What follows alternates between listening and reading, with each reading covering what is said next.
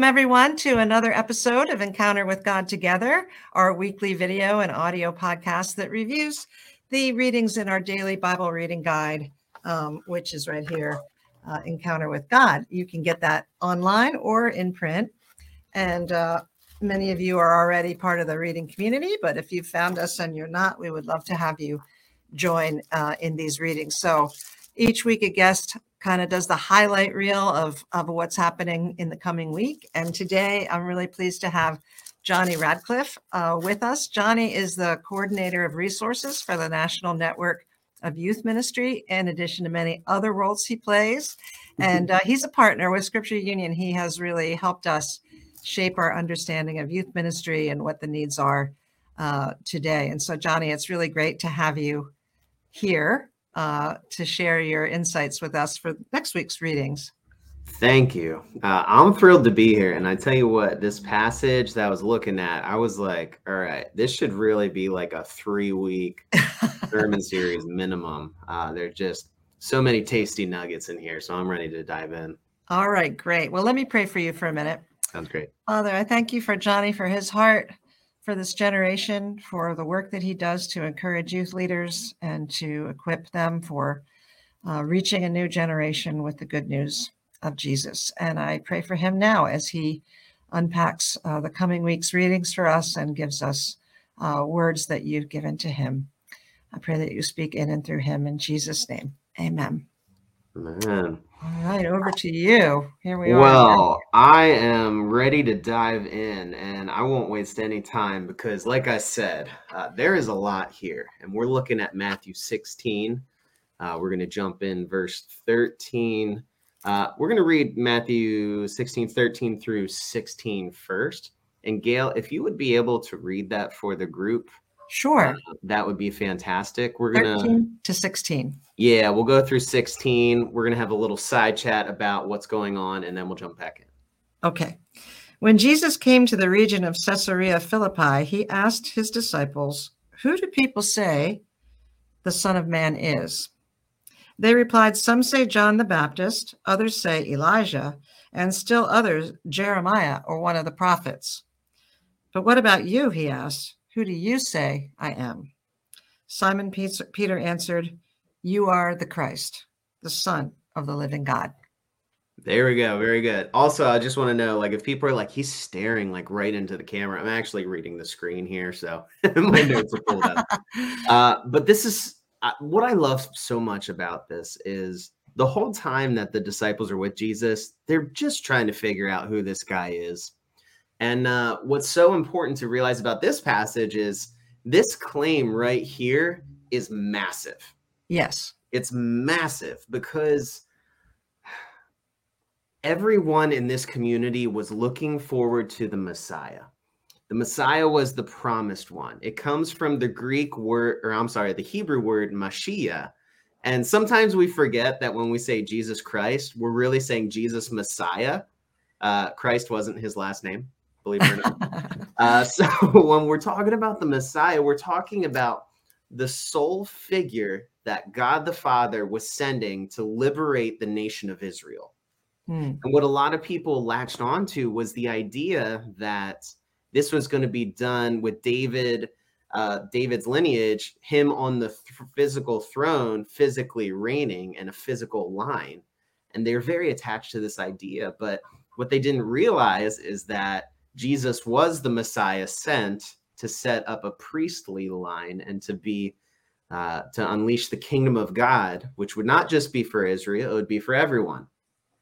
So I want you to imagine being Peter growing up in this culture where all your hope is on this one mythical figure that you're praying towards and people long to see the day and plenty died without seeing it uh, there were 400 years between the writing of the last book of the old testament and the beginning of the work of jesus and john the baptist so there was a lot of silence too. So imagine all of this as these disciples are like, is this the one? No, it can't be. He would do this. No, he's not a military leader. So like back and forth, back and forth.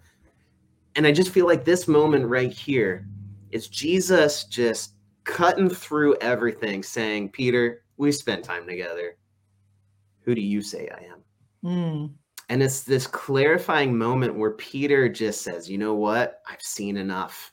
Everything I know, you are the Messiah, uh, is super, super important.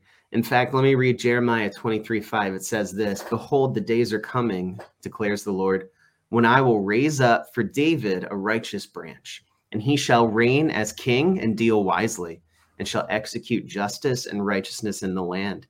In his days, Judah will be saved, and Israel will dwell securely. And this is the name by which he will be called The Lord is our righteousness. Mm. So, for him making the statement is quite huge. Uh, and I will say this the next statement that follows, these verses are the ones where there's a little bit of theological debate saying, okay, Peter says this. Jesus' response, what was Jesus responding to? He says this. And actually, I tell you what, would you be willing to read verse 17 and 18? Sure. Um, Jesus replied, Blessed are you, Simon, son of Jonah, for this was not revealed to you by man, but by my Father in heaven. And I tell you that you are Peter, and on this rock I will build my church, and the gates of Hades will not overcome it. I will give you the keys of the kingdom of heaven. Whatever you bind on earth will be bound in heaven, and whatever you loose on earth will be loosed in heaven. So there we go. So sometimes we forget that uh, Peter's birth certificate said Simon, and Jesus gave him this nickname. Uh, he gave him the nickname Peter in Greek, which means rock. In in Aramaic, it would be Cephas. So Peter's kind of got like a three name thing going, and it's because Jesus gave him a nickname. Now, was Jesus intentional with everything he did? Yes, absolutely. Uh, so the question in this passage really boils down to this Jesus is saying, On this rock I will build my church. What is the rock? Now, Gail, this is going to be a little like in the moment test phrase here. If you, if I were to come to you and say, What is the rock that the church is being built on? What would your answer be? Uh, Petros, uh, Peter, the church. Boom, there we go. So there, there are two different explanations here, kind of three. I'll say three. Uh, the first explanation is that Jesus is saying, I'm building this thing on Peter. Uh, and you could also say, by extension, the work of the apostles. Now, there is beautiful proof in scripture that this could be the case. Uh, but let, let me let me say the three things that he could be talking about. Is he building the church on Peter and, and the apostles? Is he building it on the confession Peter made? Or is Jesus saying, I'm building the church on me? Which all three are actually decent views. I mean, you're not you're not going to go off the cornerstone logically. So, Jesus um, being but the chief here's the case for um, the the church being built on Peter. The fun thing about this, and this is why I love Greek, uh, when he says, "I tell you that you are Peter," we hear like that proper name. Imagine him saying, like, "Hey, you are rock, and on this rock I will build my church." He's basically there is an explanation out there that could say Jesus is building this rock on Peter and the the ministry of the apostles because they have to carry it forward.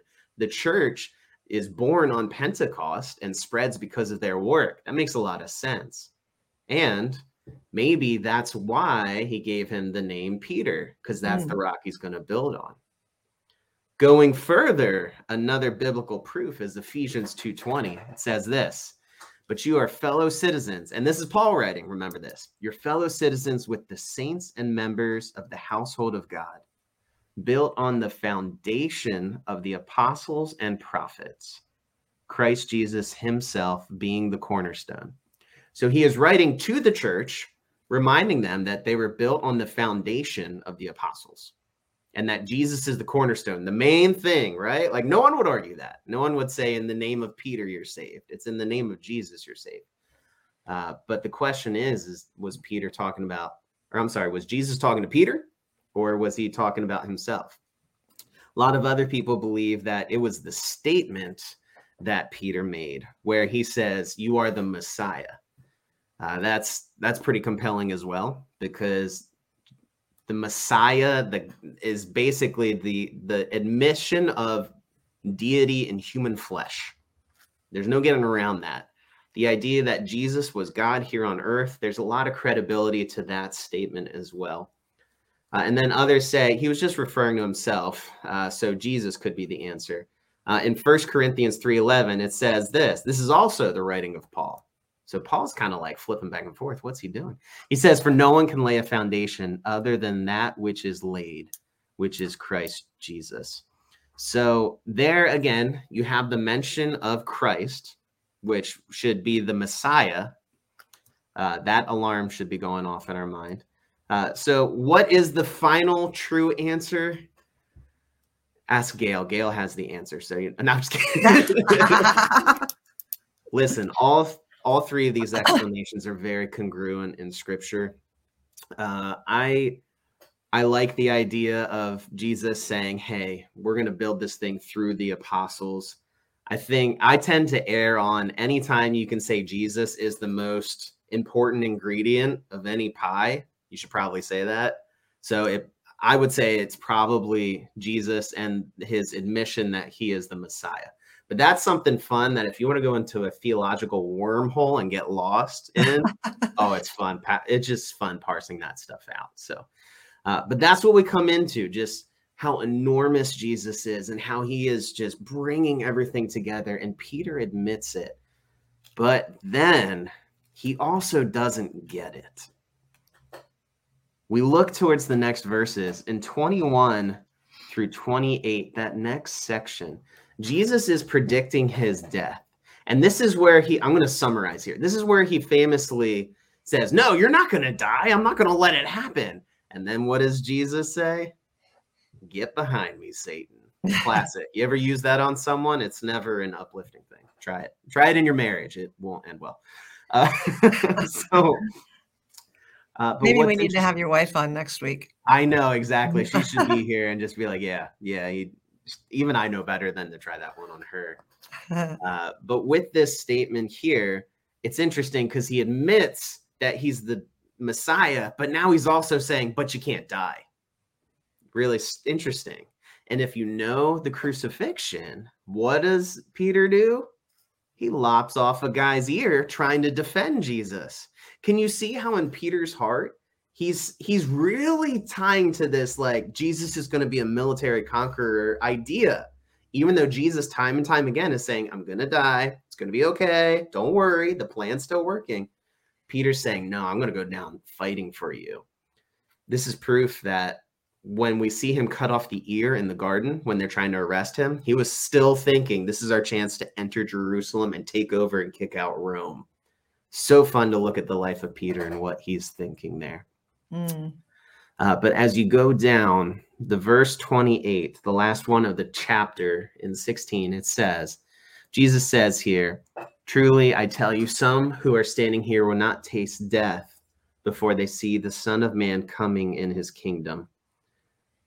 And a lot of people in that first reading would say, Does that mean they're going to be alive when he with the second coming? No, what Jesus is setting up is days later, the transfiguration will happen. So, Gail, if you can read chapter 17, verses 1 to 4. Mm-hmm. And as you're reading this, as you're listening, uh, everyone listening, I want you to put yourself once again in Peter's shoes. This is a very Peter centric passage. I want you to listen and just just imagine what this dude's feeling. He admitted Jesus is the Messiah. He knows this he has been told he's going to die, but then there's a huge moment coming up where he's like, whoa. So let's read this one through okay. four. After six days, Jesus took with him Peter, James, and John, the brother of James, and led them up a, higher, a high mountain by themselves.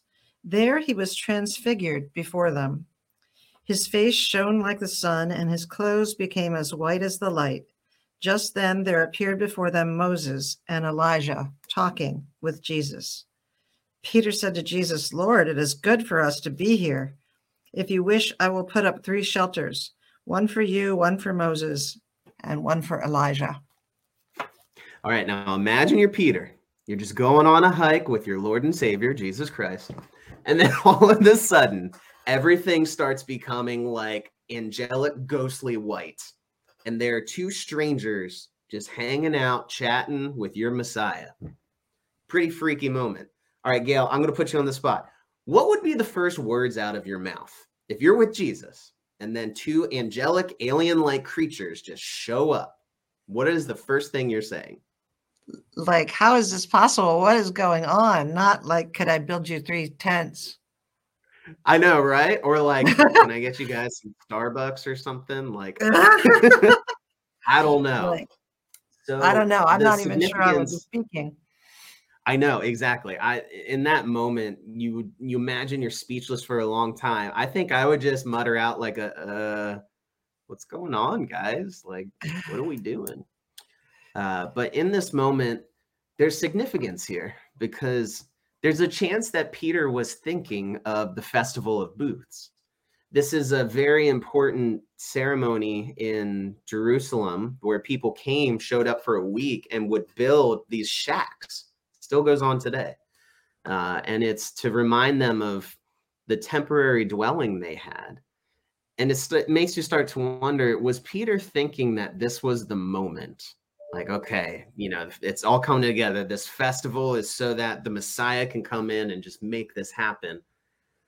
Or was he thinking, like, hey, let's live up here in this moment and just stay forever? I don't know. I, I don't know. But there's a, again, another theological rabbit trail you can go down is why did he say that? Uh, lots of fun. But then you ask yourself, why was it Moses and why was it Elijah?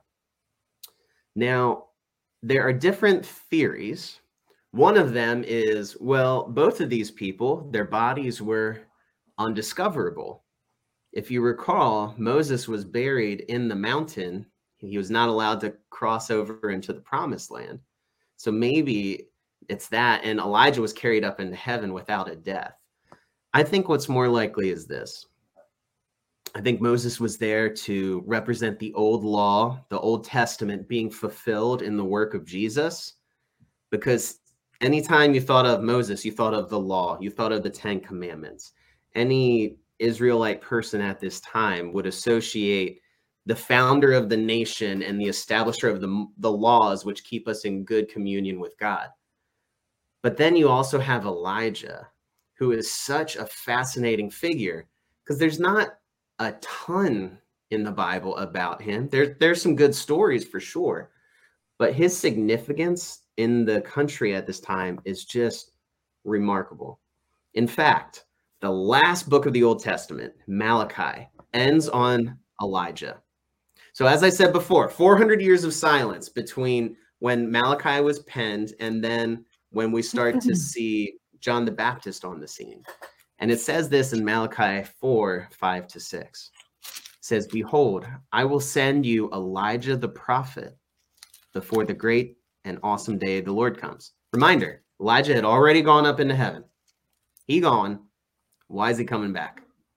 Verse 6 it says, And he will turn the hearts of fathers to their children, and the hearts of children to their fathers, lest I come and strike the land with a, de- a decree of utter destruction. So Malachi is saying that before the great day of the Lord, before he makes everything right, before everything gets wrapped up, Elijah needs to show up.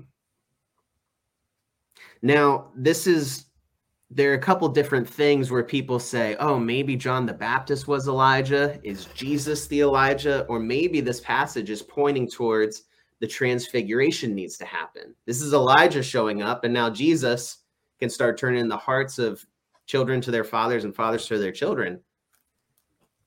And it's a fun one to tease out. Uh, what does this actually mean? In fact, if we jump down to verse 10, let's get a little more information in the story because Peter, James, and John got to experience this, but they had to keep it a secret and they still wanted to know what happened. So, if Gail, if you would read 10 through 12, that would be fantastic. The disciples asked him, Why then did the teachers of the law say that Elijah must come first? Jesus replied, To be sure, Elijah comes and will restore all things. But I tell you, Elijah has already come, and they did not recognize him, but have done to him everything they wished. In the same way, the Son of Man is going to suffer at their hands. Oh, sorry, verse 13 too. Sorry. Oh, okay. Then the disciples understood that he was talking to them about John the Baptist. Okay. Now, I'm going to try to explain this slowly because it gets a little confusing. Because we would love to sit here and say, well, Elijah was John the Baptist, right? Like that that's so John the Baptist is kind of like this this second type. The Bible has a lot of typology, right? Like uh the idea of this happened in the Old Testament, but in the New Testament, Jesus comes and is the greater Adam. That is the best example. Like the first human, the first type, the first Adam came, messed everything up. Now the second Adam comes, a better type of Adam, and he restores everything for all humanity. You see this a lot. So Yeah. people are starting to say, okay, so is John the Baptist the second coming of Elijah? And this this is probably what makes me a bad theologian because I'm I, I, sometimes I love I keep an open mind. Um, but what's interesting is that the proof to how this could be the case is in Luke 117. When John the Baptist is foretold, this is what it says. In the spirit and power of Elijah, he will turn the hearts of their fathers to their children and the disobedient to the wisdom of the righteous to make ready a people prepared for the Lord. So, a different writer, right? Luke is different. The very get go, the prophecy hovering around John the Baptist is basically that he's going to do the Elijah thing. And when we have the proof of turn their fathers to their children, and when we have the proof in scripture that that basically Jesus is saying, yeah, John the Baptist uh, already came. But here's the thing John the Baptist himself said, I'm not the Elijah. So what do we do with that? I don't know. Maybe it was just being humble. This is kind of feel like a Marvel like, movie. This is why I love Bible study because I'm like, it all fits together. I have that faith. God, show me how it fits together. Like, is he the Elijah or not? Um, I think he is. But I also know that part of, I think the way to harmonize it all is that when John the Baptist was saying he's not the Elijah, he's not the complete picture, right? Like John the Baptist didn't turn everyone to their parents. Like, you know, he prepared the way for the Lord. I think the best explanation is that John the Baptist was the Elijah that was foretold, but you have to couple it with the redemptive work of Jesus and he being the one that kind of fulfills it. You kind of get the president and the vice president coming together to turn hearts back to the Lord. So that's the best I can explain it. Maybe in another year or so, I'll be smarter and wiser of how to harmonize it. But let me say this I believe the Malachi passage is about John the Baptist. And it's not that his work alone will turn hearts back to the Lord. I think he's the trailblazer for Jesus. And he's he does a ministry very similar to Elijah. If you read Elijah stories and John the Baptist stories, there are a lot of similarities. But John the Baptist is incomplete without the restorative, redemptive work of Jesus. So, yeah, I think he trailblazed ahead, and then the prophecy will be fulfilled in the full life of Jesus. That's my take. I don't know, Gail. Are you hearing any juicy heresies? Anything I'm saying that's like way off? No, it's uh, you know, it's all it's all, you know, kind of mysterious and symbolic and and hard to digest. And I think uh I think you've done a good job trying to make sense of it all. Thank you. And you know what? It's one of those like there's joy in the journey, right? Like as Americans, we want everything to be black and white, systematic, but God leaves so much mystery so that way those who who can draw near and wrestle will come out with a greater understanding of him. So uh, that's what I love about the Bible is that you, you every time you think you've understood all there is to know, there's another layer. You just you can't reach the bottom of it. Um, so to summarize, as we're wrapping this thing up, um, from this point, they come down the mountain, and then ministry hits them right away. A demon possessed boy. The disciples weren't able to get the demon out. Jesus was, because he's Jesus. And then he predicts his death the second time in verse 22, just to make it crystal clear. Did the disciples fully understand or register what was going on? Not quite. But the final thing I want to highlight is the end of this passage of 17, where it goes like this in verse 26. It's talking about the temple tax. Uh, actually, let's go up to verse 25. It says, When Peter came into the house, Jesus was the first to speak. What do you think, Simon? He said. From whom do the kings of the earth collect duty and taxes? From their own children or from others? From others, Peter answered. All right, so timeout. That's just a quick nebulous saying basically Jesus is pointing out how like there's a family privilege and right with the governing officials like oh they don't tax their own. But then he says then the children are exempt. But so that we may not cause offense, that's a weird phrase to come out of Jesus's mouth because it just seemed like he was ticking everyone off everywhere he went. But he says, but not to cause offense, go to the lake and throw out your line. Take the first fish you catch, open its mouth, and you will find four drachma coin. Take it and give it to them for my tax and yours. This is a clue. Now, this is something that has blown my mind because if you piece together some of the historical background, there is a wild conclusion. Gail, I gave you a spoiler ahead of time, right? And it's pretty wild, right? yeah. it blew your mind. And and and this is what I'm gonna say. This tax is stated as being for those who are 20 years and above. Is it possible that Jesus and Peter were the only two of the disciples who were 20 years and above? Does that mean Jesus was the best youth pastor ever? Spoken from about a youth pastor. He was a youth pastor. That's why youth ministry is important because Jesus did it. See? Boom, full circle. But think about it. If that's the case, anyone 19 and under wouldn't have to pay it. Now, we make some assumptions. We make assumptions that the rest of the disciples, you know, I mean, maybe their parents were paying it for them, or I don't know, maybe uh, Jesus and Peter were the only ones who didn't do their amended tax forms. I don't know. Uh, but what I do know about the educational structure of this time, as described in the Mishnah, this is how it goes for young Jewish boys, especially in Galilee. It says this At five years old, one is fit for scripture. So you're going to school, that's kind of like kindergarten. What are you learning? You're learning the Old Testament. And then at 10, the Mishnah, which is funny, the oral tradition that's teaching us about this. So this is the oral book of the Torah, the oral Torah, the interpretations at 10. And then at 13, fulfilling the commandments. And at 15, the Talmud. And then it goes on to say at 18, bride chamber, and then 20, pursuing a vocation, and 30 for authority. What that just described.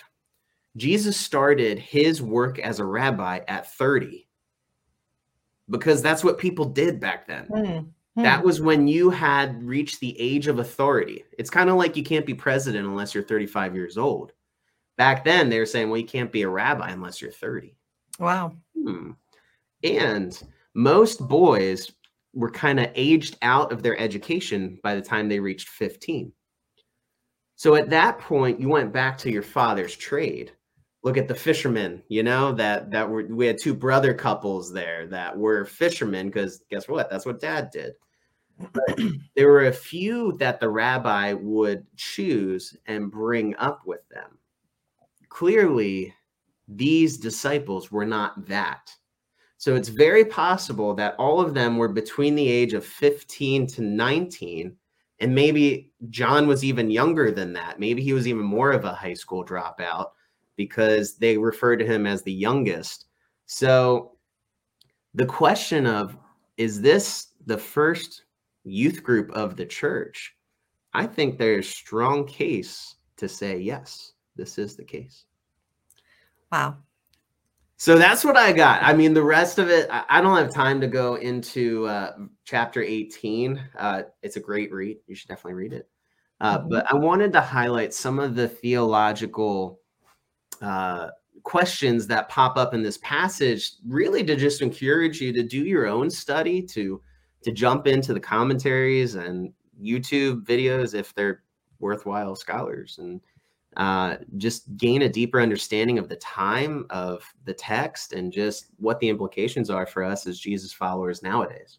Yeah, no, I think that's great, Johnny. And, you know, so many times I think when we approach scripture, we, especially those of us who who have been with it for a while, can tend to read it as a familiar kind of part of of our of our understanding of Jesus and and miss some of these things that you just pointed out that are you know that are challenging that are confusing that are you know require us to really think what actually is going on so i think you teed us up for the week really well and and as you go through the readings this week you know find your own um, storyline and see what what it is that god pulls at you to to explore a little bit more so thanks for some of that context that you brought to the table today Sure. and um, and I think it's fitting that you got the the uh, the theory of the first youth group. Uh, I didn't I didn't know that when I chose the passage, Yeah, but as I was working through, I was right like, there, oh, so. you know I'm gonna bring this up. So anyway, well, would you pray for for those who are going to be engaging this uh, this piece of scripture this week? Yeah, absolutely.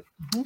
Uh, God, thank you for anyone who is just aspiring to really know your word and is engaging through this. And we pray that you'll bless them with a rich understanding, a well formed theology, and just the chance to really connect to you and just to see how intricate and mysterious you are and how that's wonderful. God would be so bored if you were scientifically verifiable in a beaker some lab. We praise you that you are large and over everything and that you're the king and that all of this makes sense whether we can see it in this very moment or not. So give us hearts to understand and just a hunger to really dig into the deeper things of scripture. Uh, we ask this all in your name. Amen. Amen. Thank you so much. Yeah, you bet. And, uh, I know you'll be back, and we'll see each other here and there along the way. So, um, good. in the meantime, I hope you're going to have a good Thanksgiving this week You too. and take a little time off. Sounds good. All right. Bye for now.